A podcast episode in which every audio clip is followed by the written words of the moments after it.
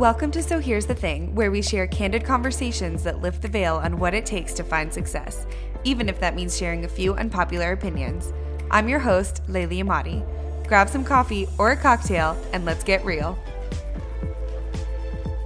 Hey, friend, I am so excited about this solo episode. One, because it is a topic that I've been feeling a little fiery about little spicy about, and two, because I am actually live right now inside of my Facebook community, the Creative Entrepreneur Community. It is a free Facebook group, and if you're not already part of it, make sure to jump in and join us over on Facebook.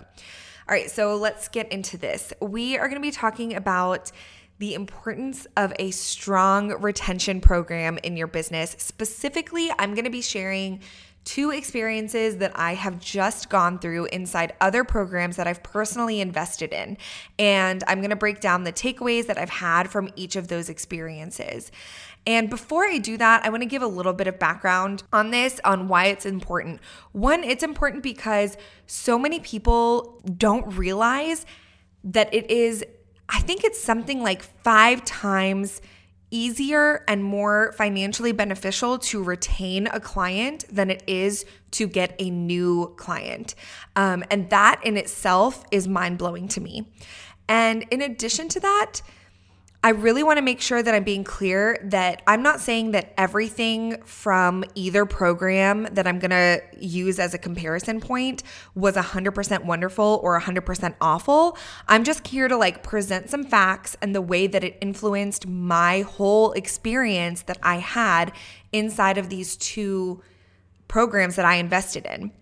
And all of this, all of it, is in hopes that it will help you think through how you handle client retention and or how you handle graceful exits for your clients in your business because at the end of the day we hear a lot about client experience but offboarding is just as important as onboarding. And I think so many people have not thought of offboarding as that important part of your business. And so I want to encourage you to actually use this as a good time to start thinking that through for your own business. All right, so let's go ahead and dive into these two experiences. And I'll kick it off with a little backstory of why I was so fascinated and why I was so hyped to talk about this topic with you guys. Um, because the way that they both played out was just really interesting to me from a marketing and education standpoint. So, backstory in 2020, I made two massive investments.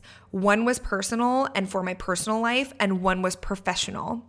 So, to break it down a little bit more, the personal investment that I made was with a fitness and health coach. Um, in 2019 and in the years leading up to it, I was full time in my business, and that meant a lot of sitting at my computer. And because I am a speaker, I was traveling once or twice a month to conferences, to events, to speak. And basically, anytime I travel, I eat terribly. I drink a lot. I go out. I'm very social. My sleep is off.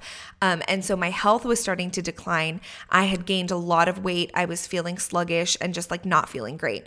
And when you work from home, as almost all of us do, you know, it's really hard to stay motivated. And so I, I realized I finally hit that point where I was like, I need a coach. Like, I need somebody who is going to keep me as accountable to my personal life as I am to my professional life, as I am to my business, and as I am to my own coaching students.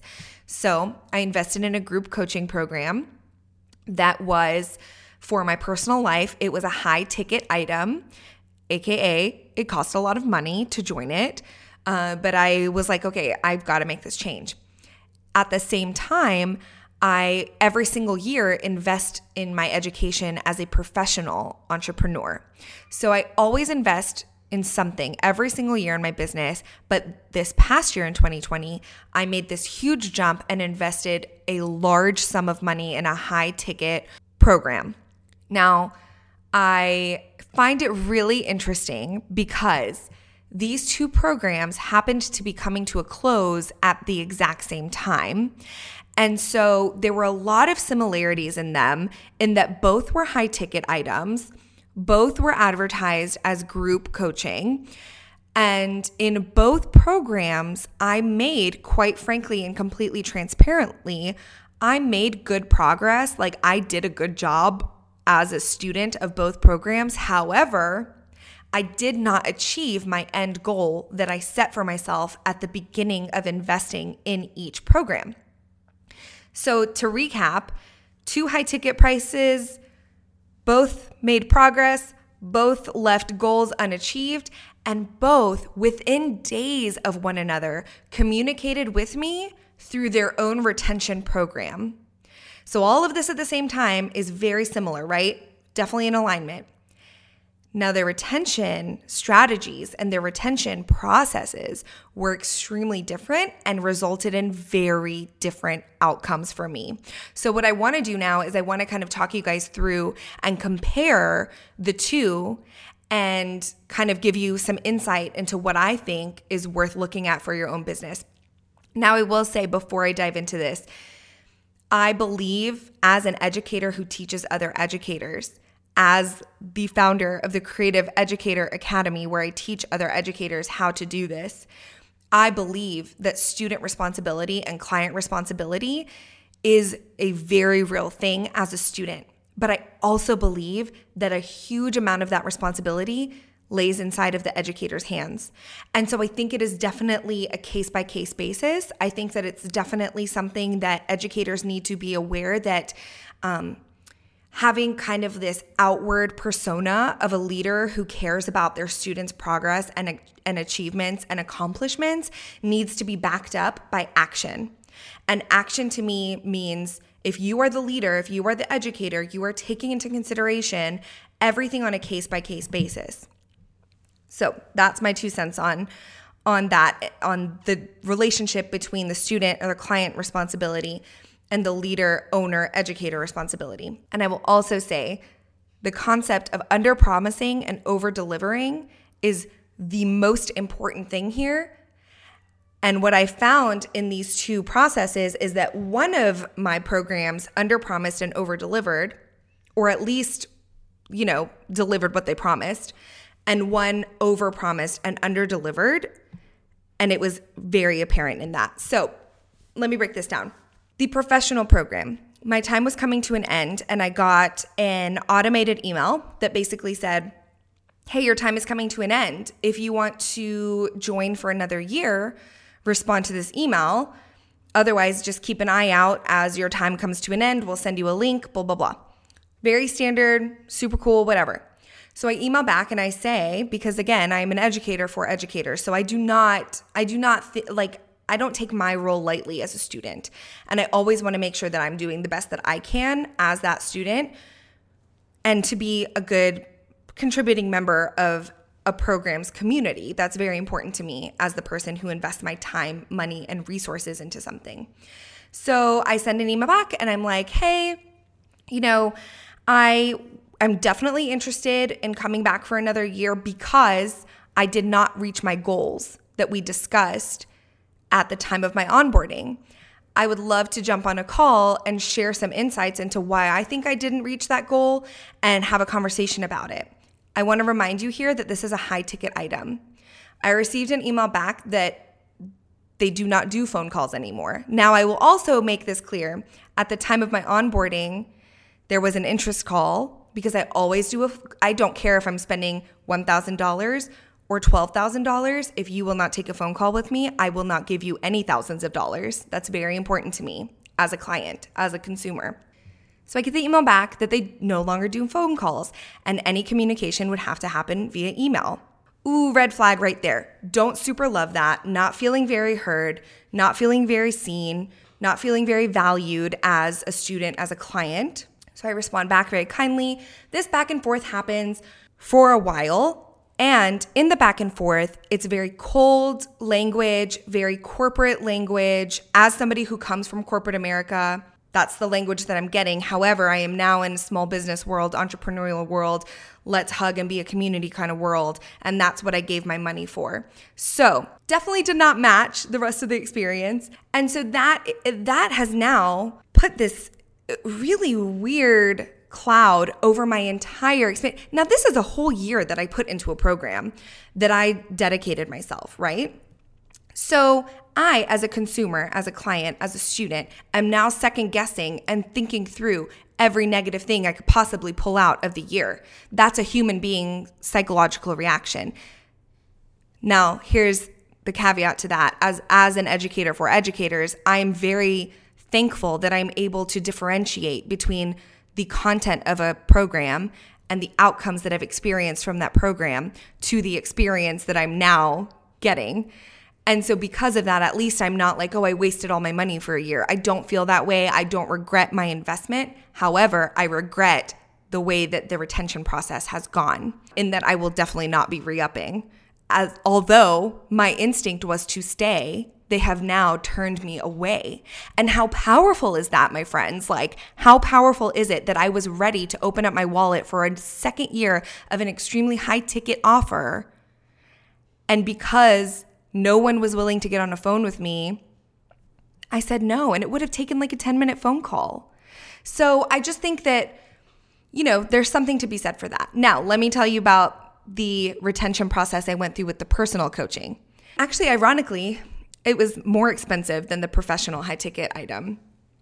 But the entire year, I have felt seen, taken care of. I have been held accountable. They have over delivered on their promises. They take things on a case by case basis, as in when I lost about a month of my life to COVID, they extended, without my having to ask, they extended my program on them. And I did not bat an eye when I got the email that my time was up because the email included an exit interview just in the form of an automated survey. It took no extra time on their part. Within the exit interview, there was marketing psychology woven throughout every single question. Questions that I have been trained to identify as marketing were working on me. So I'm going to give you some of these questions because they were bomb.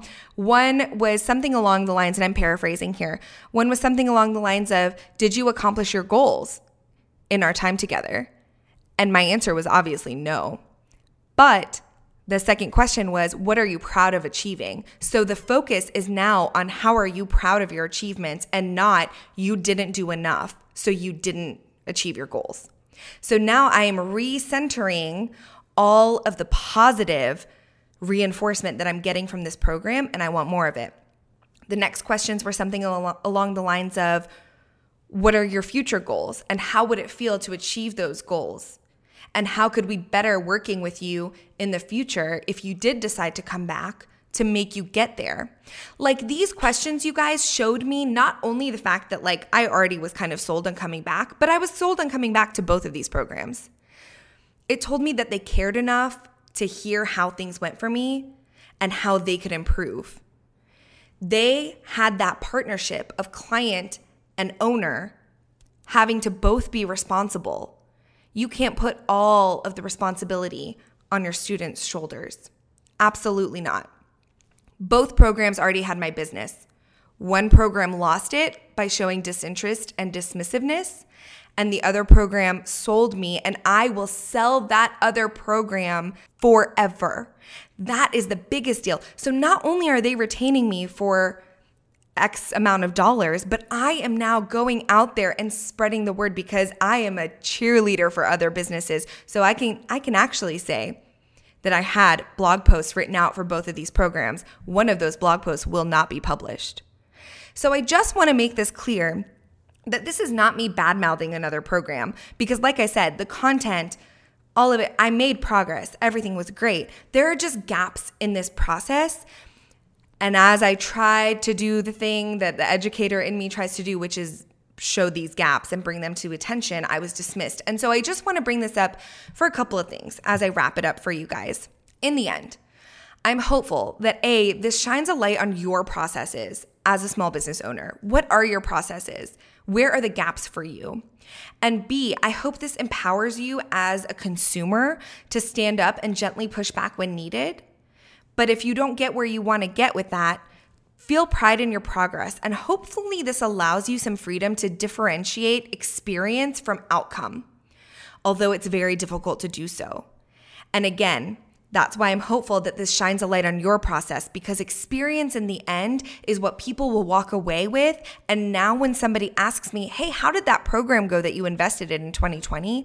I can honestly tell them this all was great, but this was not And in my personal one, I can just say this was great.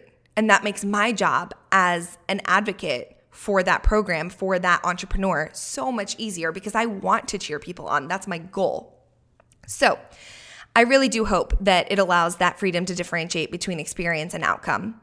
And I also wanted to leave on this one note of I always like to walk away from any investment thinking about what I loved and what I didn't. And if there is something I didn't love, I would encourage you to follow suit on this.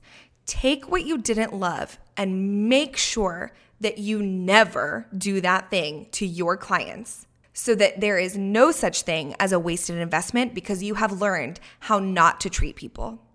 So I'm going to go ahead and end on that. And as always, I want to thank you guys so much for being here. I'd love to hear from you.